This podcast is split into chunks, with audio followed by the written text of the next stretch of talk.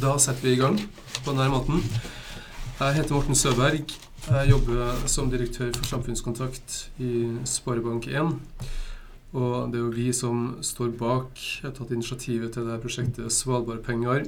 Eh, I dag så skal vi ha en samtale om mynter, om mynter på Svalbard, og om mynter i hypermoderne forstand. Jf. forskjellige kryptovaluta med ordet 'coin' som del av navnet. Så vi har tenkt å ha en slags todelt samtale her i dag. Aller først så uh, er det veldig veldig hyggelig at uh, Svein Jonny Albrigtsen er her. Uh, Svein, du har jo bodd på Svalbard, har du fortalt meg, siden 74.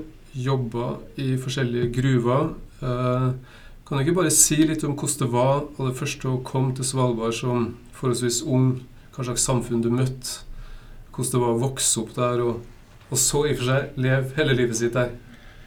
Ja, nei, Jeg var jo ni år da jeg kom opp til Svalbard i februar 74. Det var jo før flyplassen var ferdig òg, så vi, eh, vi landa inn i Adventdalen på isen. Jeg husker ennå de gruelampene som lyste opp flystripa. Så det var jo veldig spesielt. Ja, Du landa med fly før flyplassen? Ja, uh, så jeg landa på isen ute i Adventdalen. Ja. De uh, brukte å ha en sånn professorisk flylinje der om vinteren. Ja. Så uh, ja, far min hadde jo fått leilighet, så jeg begynte jo på skolen da, og da ble jeg jo kjent med de jeg gikk på skolen med, og det var jo veldig godt miljø og sånn, så man trivdes. Og som sagt så var man jo nede hver, hver sommer. To måneders ferie. og Man reiste jo ned seg regel til sankthans og kom opp igjen når skolen begynte i slutten av august. Så det man nå savna mest, det var nå våren. Det var godt å komme ned og kjenne duften av skogen og det grønne. Og se trær, rett og slett.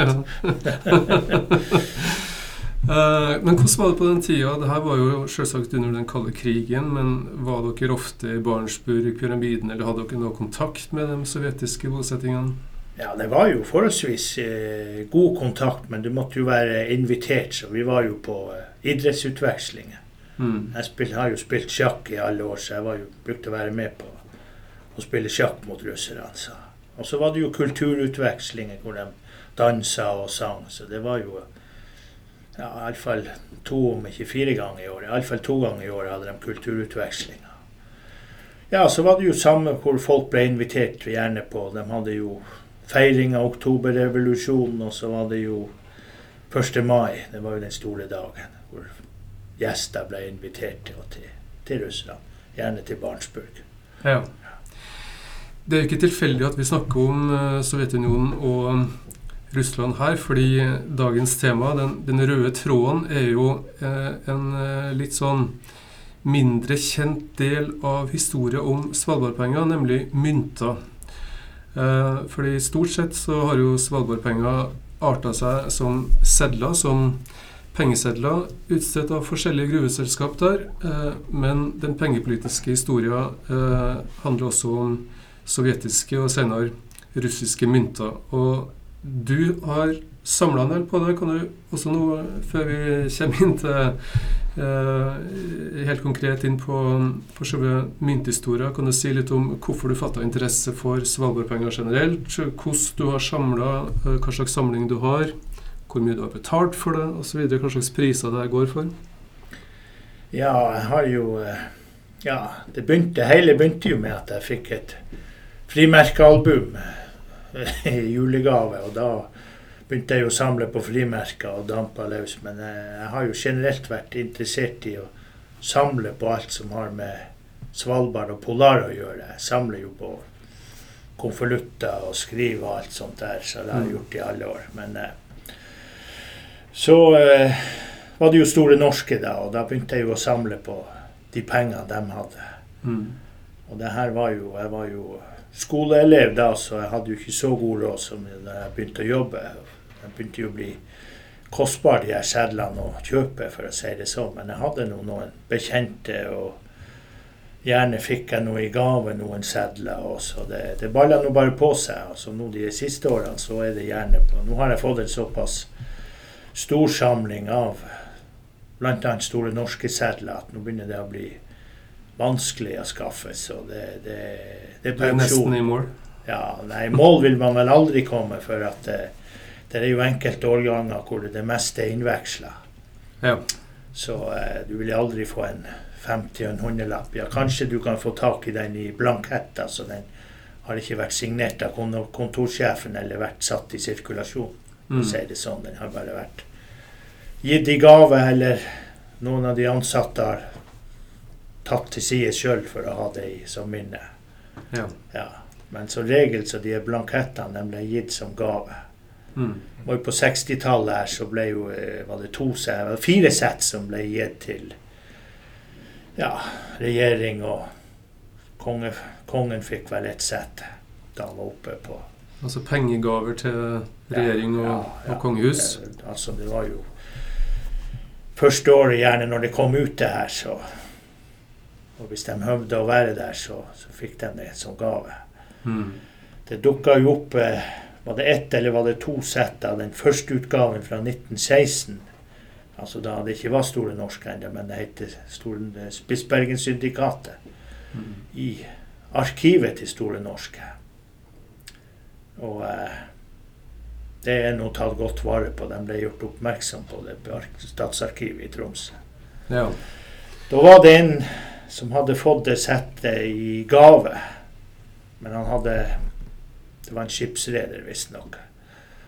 Han hadde sendt det tilbake til Store Norske, og dermed så ble det brevet liggende i arkivet med de Mm. pengene. Nettopp. Men nå skal vi altså til, til Sovjetunionen. Og eh, det her er jo en lydfil, selvsagt. Um, men vi sitter her med eh, faktiske sovjetiske Svalbardmynter eh, foran oss. Og eh, eh, det er snakk om mynter som ble slått eller prega da rett etter andre verdenskrig eh, på myntverket i St. Petersburg, eller Leningrad da.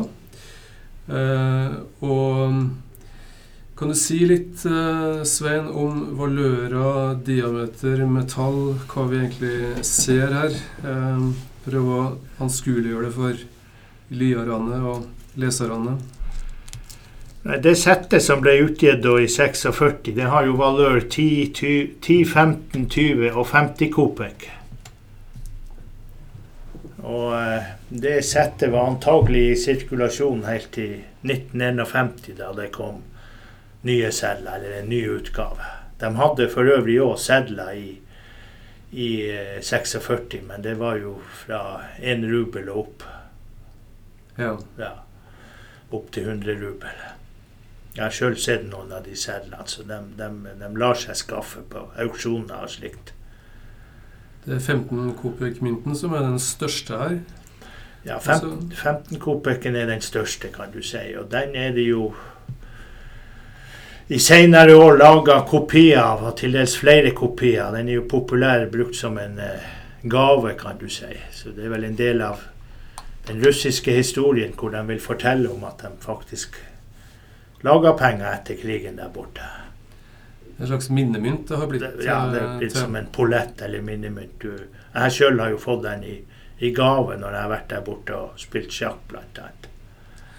Det er jo litt interessant at, de, at de her myntene kom fra, fra Leningrad. Altså, um, Peter den store figurerer jo i, i bakgrunnen her. Det var jo han som innstifta myntegninga rubel. Det Ja. var sikkert Kopek i allerede 1700. Og, det, og Russland på den tida var vel også den første som innførte det her desimalsystemet.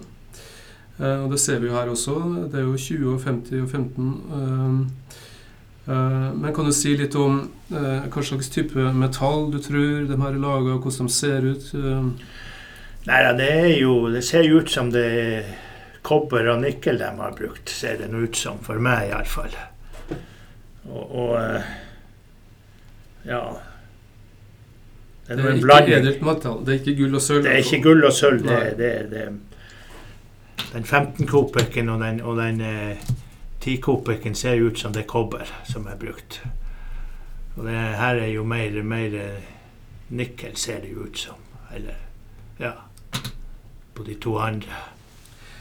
Men denne det- årgangen 46, det er jo den kjente. Da, da var det alvor. Eh, Det kom fra, fra Leningrad, og så bryter jo Sovjetunionen sammen, men eh, de her eh, gamle sovjetiske bosettingene oppe på Svalbard holder jo fram. Men så oppstår det et drama i samband med en ny myntserie som ble prega i Moskva i, i 93. Kan du ta den historien? Ja, det har seg jo slik at de hadde jo sedler som var utstedt i, i 1979, som de brukte helt fram til da. Og eh, de sedlene begynte etter hvert å bli så slitne at de så vel eh, rom for forbedring, og da har de jo funnet på at kanskje vi skal lage mynter. Men det de eh, prega på myntene, var jo den russiske federasjonen Spitsbergen. Og da det norske utenriksdepartementet fikk tak i det her, så protesterte de jo på det. For Spitsbergen eller Svalbard er jo som sagt norsk territorium, Mm. ifølge traktaten og det her. Det er Norge som har. Så det, de så det på som en eh, Ja, ikke helt bra at det skulle være den russiske føderasjon Spitsbergen. Og det er jo som sagt bare Norges Bank eller, som har lov å utgi penger via Norge. Men det vi også skal være klar over, eh, det er jo det at eh, de pengesedlene og det her, eh, antakelig de myntene nå fra 46 som russerne har brukt, de pengene de ble òg brukt i Nordflåten. Det er det ikke mange som vet. Om bord på båtene? Ja, ja, de har brukt som betalingsmiddel der i Nordflåten. Ja. Så du kan si at eh, Det er mektige penger. de lå, lå under Nordflåten, ja, de, de pengene. Nå vet jeg ikke de her eh, siste fra 93 om dem, eh, men de var antakelig bare prega for bruk i Barentsburg. Og det var vel eh, Ikke pyramiden. Jo, også i pyramiden, selvfølgelig. Mm.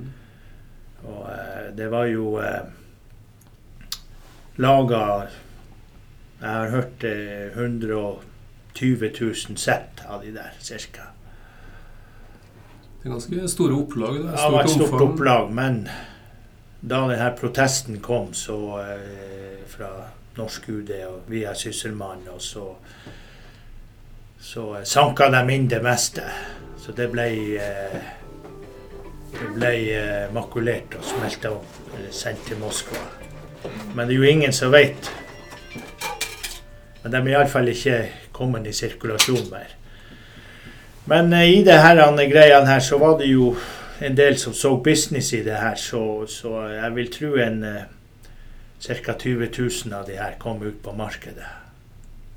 Ja. Ja.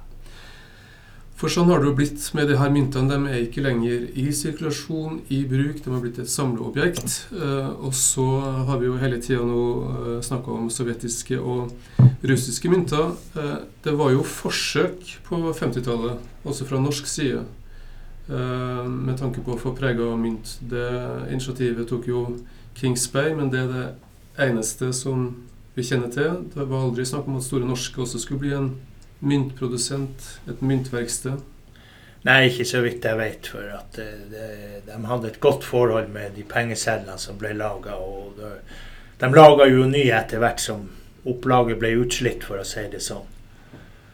Og så var det jo slikt at kontorsjefen skulle jo signere på de her sedlene og ha, og ha det her under kontroll, så det har vel blitt litt mer eh, Antagelig måtte det jo da gått via Norges Bank, for å si det sånn. De her eh, pengesedlene som Store Norske hadde, de ble jo trykt opp av Emil Mostue i Bergen. Mm. Og Store Norske hadde jo hovedkontor der Ja. lenge, helt til begynnelsen av 80-tallet, da, da det ble slutt på på Svalbardpenger etter oppfordring fra Eller 1980 oppfordra jo Norges Bank Store Norske å slutte med Svalbardpenger. Ja, det var vel mer enn ei oppfordring. Det Ja. var vel et punktum. Det var et punktum, for å si det sånn. Men litt apropos Norges Bank. Du har nevnt Svalbardtraktaten flere ganger. Um, altså Fram til 1985 så hadde vi jo her til lands eh, egen lov om pengevesenet.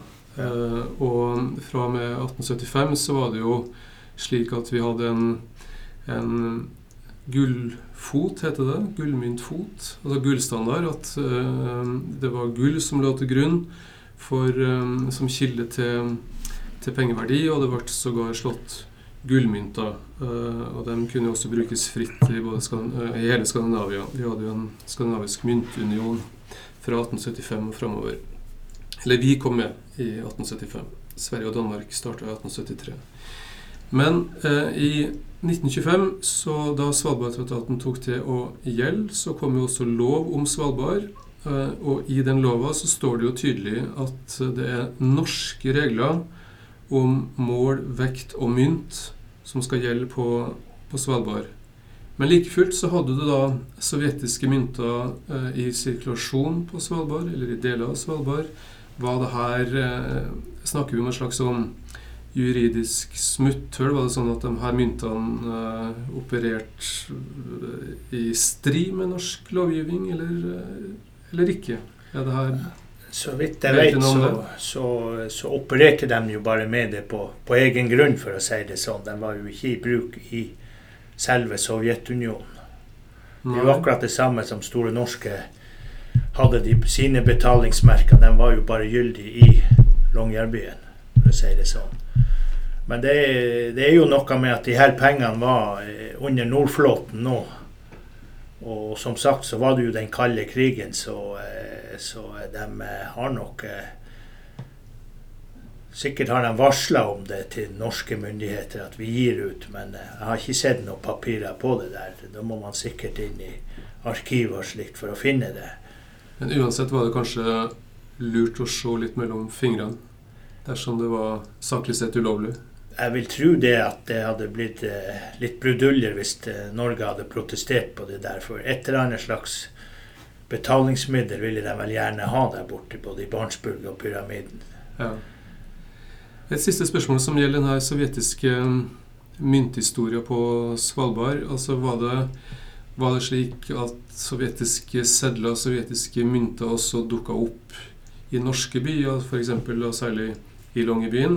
Og var det sånn at de hadde omtrent eller et fast uh, verdiforhold til hverandre? Jeg bare spør uten å vite. Nei da, du eh, Altså, når du nå var der, så, så fikk du det gjerne som gave. Av de små valørene opp til, til ti, ti for å si det sånn. Og så var det jo en ja, jeg vet ikke hva jeg skal si, en omstridt eh, Det var jo byttevirksomhet, vet du. De var jo gjerne interessert i å få litt vestlige ting, sånn som kalkulatorer bedre klokke, og, og, og, eh, så da bytta dem gjerne. Og det var jo mange som samla på slike ting, så de var jo interessert i å få de der sedlene. Så, det, så det, sånn ble det jo at det kom noen til Longyearbyen òg, av de der. Ja, Men det var ikke mulig å betale for vanlige varer og tjenester i Longyearbyen f.eks. med sovjetisk nei, nei, nei, nei, valuta? Nei. Veldig spennende. Eh, altså Ordet mynt er jo er jo det som eh, kanskje i større grad enn sedler vi forbinder med, med penger enn sånn historisk. Og så er det jo også slik, vil jeg tenke og tro, at Skandinavia har en veldig spennende mynthistorie. F.eks. så er det sånn at de første europeiske myntene med årstall påskrevet var jo dansk og kom til i år eh, 1, 2, 3, 4. Så 1234, artig nok.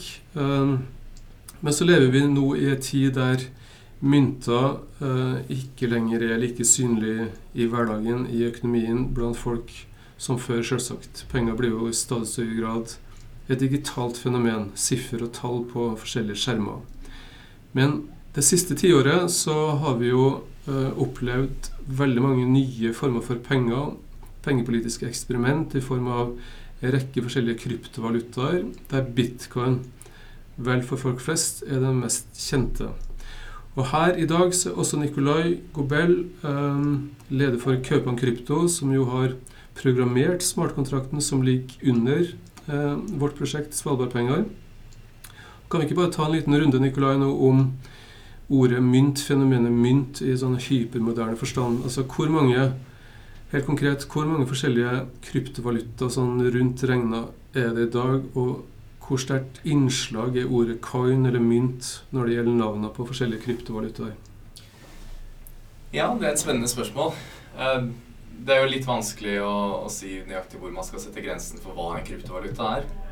For det er så lavterskel å kunne starte en ny en. Så man trenger verken mye kunnskap eller eh, mye penger for å starte en egen kryptovaluta. Så hvis du er litt teknisk, så kan du starte opp en ny en på en eh, ti minutters tid, mer eller mindre, med en laptop.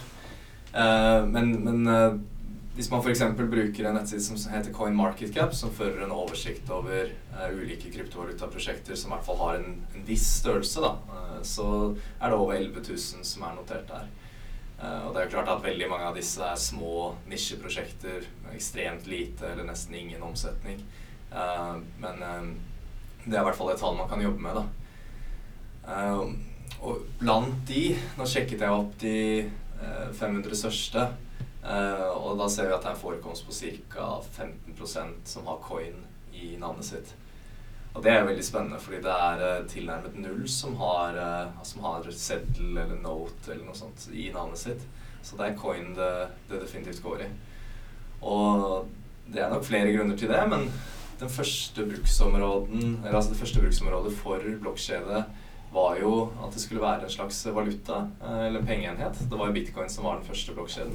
Og bitcoin uh, har jo som funksjon at det skal være et slags betalingsmiddel, det skal være et, eh, et store of value. Um, det skal være lett å overføre mellom hverandre. Og det var mange andre kryptovalutaer som har kommet senere, som også har forsøkt å ta den rollen. Men nå i senere tid så ser vi jo at de nye prosjektene i større og større grad går bort ifra å bruke det ordet. Og det er nok litt, litt i forhold til hva de forsøker å gjøre. da. Så det er den man kaller det første generasjons blokkjeden eller med blokkjeder, eh, de prøvde gjerne alle sammen å være betalingsmiddel, men da ulike fokus på hvor sikkert det skulle være, hvor desentralisert det skulle være, hvor anonymt det skulle være osv. Eh, men så har det da fra 2015 og utover kommet det man kaller andre generasjons blokkjeder, som har mye mer støtte for at du kan programmere ulike kontrakter på blokkjedene, og som gjør at de da får helt andre bruksområder enn det å være penger. da. Uh, og nå i senere tid så har det kommet enda en tredjegenerasjons blokkjeder som, som, på en måte tar konseptet enda lenger og enda mer bort fra penger. Uh, og i takt med disse teknologiske utviklingene så har de også gått mer og mer bort fra bruken av ordet coin. Ja. Men rent sånn språklig sett så er det jo interessant at men iallfall i denne første generasjonen i utgangspunktet så aktivt uh, tok i bruk det ordet på nytt for å kanskje på en pedagogisk og retorisk måte eh, fortelle at det her er tross alt snakk om en form for penger. Eh, og at eh, fenomenet mynt, iallfall i en sånn overgangsfase, gjorde et slags sånn språklig comeback. Så var det en annen sammenheng med den her eldre mynthistorien vår også. ikke sant? Altså Ikke bare her til lands, men, men rund baut. På tvers av statsgrenser så var det jo edelt metall, eh, for det meste sølv rent historisk, men ikke minst eh, også når det var snakk om store verdier gull, som, som, eh, som man, man prega mynt med. Og så er det noen sånne vindskjeve paralleller her mellom gullstandard og særlig bitcoin, i den forstand at når det gjelder bitcoin, så er det jo snakk om et avgrensa opplag, eller mengde med coins eller mynter som kan slås. Mm. Ja, og det, det er ikke tvil om at Satoshi Nakamoto, som da er personen eller gruppen som står bak bitcoin, eh, var jo inspirert av gull eh, når, når eh, bitcoin ble laget. Og det står jo faktisk i dette white paperet, altså dette originale dokumentet som beskriver hvordan bitcoin fungerer, så står det faktisk referanser til gull. Og at eh, måten inflasjon er programmert inn i bitcoin, altså hvor mange nye bitcoin som skal genereres, det er inspirert av uh, gull, uh, i den forstand at um, det gradvis avtar over tid hvor, klarer, altså hvor, mange nye bitcoins som kommer. Og med bitcoin så er det jo helt uh, sikkert. Man kan se koden selv og se at hvert fjerde år så halveres antall nye bitcoins som kommer. Men det er jo da inspirert av gullgruver i verden, hvor man ser for seg at uh, altså jo, jo, mer tid som går, jo mindre gull kan vi hente ut fra gruvene fordi de rett og slett blir tømt. Da. En annen ting som slår meg når vi tenker på mynter uh, og pengehistorie uh, mer allment, er jo at vi har gått fra en situasjon rent historisk som, uh, som var særprega av utrolig mange alternative pengeenheter. eh, et eh, veldig, veldig rikt tilbud av forskjellige former for penger. Og så sakte, men sikkert over tid så, så er det slik at forskjellige enheter, altså pengeenheter, forsvinner. Du får en slags ja, konsolidering. Jeg vil jo tro at det som har skjedd i, i EU de siste 20 åra, er et veldig veldig godt eksempel på det. Jeg tenker selvsagt på, på euroen, som jo har kommet til eh, Som har erstatta et vell av forskjellige nasjonale valutaer. Um, mark, altså tyske mark, er f.eks. En, en saga blått. Eh, opplever vi det samme, eller kan vi se for oss noe lignende innenfor det her kryptofeltet? At vi er i et team med veldig veldig mange alternativ, og så kan, vi, så kan det være at noen etter hvert vinner fram. Eh, blir det som man samler seg om. At du har en sånn survival of the fittest-mekanisme ute og går. Ja, det, og det er jo spennende å se den utviklingen. Eh, det er litt for tidlig å si noe klart nå. Eh, før fantes jo bare bitcoin. Det var den første blokkjeden. Så da hadde jo de 100% markedsdominanse. Og så har vi jo sett at eh, det har svingt en del, men, men akkurat nå ligger jo bitcoin sin markedsandel av all kryptovaluta ligger på rundt 45% Så det er jo en del andre kryptovalutaer som også har signifikant verdi. jeg tror at det kommer til å være noen få som, som er de største. Uh, men fordi det finnes en del ulike områder for bruks, uh, altså bruksområder for blokkjedeteknologi, så tror jeg det kommer til å være flere som tar hver sine nisjeområder. Uh, for der bitcoin kan være god på én ting, så er det andre blokkjeder som er mye bedre egnet til, til andre bruksområder. Mm. Men, men, hvor mange som kommer til å, som kommer til å ende opp altså hvis vi om 10-20 år, hvor mange som kommer til å ha en signifikant markedsandel, det, det er litt vanskelig å spå, da. Men jeg vil jo tro at det blir færre, større aktører. For å gå litt tilbake til utgangspunktet, Svein. Eh, du fortalte jo om eh, hvordan dere landa med fly på isen. Eh, kanskje vi skal prøve å gå inn for landing her også. Det kan jo være at vi er i en slags sånn overgangstid nå der, der der um, fenomenet fysiske penger og mynter som du kan se, ta på, lukt, føle, uh, snart også er historie. At penger utelukkende blir bare tall, siffer, og basert på kode, ikke på metall eller papir. Er det noe som går kjapt når fenomenet penger endrer seg uh, så raskt egentlig fra noe fysisk til noe immaterielt? Nei, det vil nå vel ta enda litt tid, vil jeg tro. Vi har jo en generasjon enda etterkrigsgenerasjon, for å si det sånn, som ikke er så happy for datamaskiner og sånt, så eh, de foretrekker fysiske penger. Så, så over natta sånn tror jeg ikke pengene enda forsvinner. Og så er det jo mange land som ikke er kommet så langt i utviklinga, så, så pengene vil nok enda være en stund til, vil jeg tro. Ja, kontanter tenker kontanter, på seddel og mynt. Seddel og mynt, ja. Er det noe vi kan lære av uh, den her mynthistoria, den sovjetiske mynthistoria på Svalbard, eller er det først og fremst, tror du, for spesielt interesserte? Nei da, det er jo en del av historien. Man kan jo følge med hva som har foregått. Når ga dem ut, og hvorfor ga dem det ut, for å si det sånn. Det er jo, det er jo veldig spesielt. Men uh, det har jo versert. De har jo Akkurat samme som i, i Longyearbyen nå, så hadde jo Store Norske et sånt rekvisjonssystem, kan du si. Du rekvirerte matvarer og, og slikt. Så ble det utkjørt og kom på døra.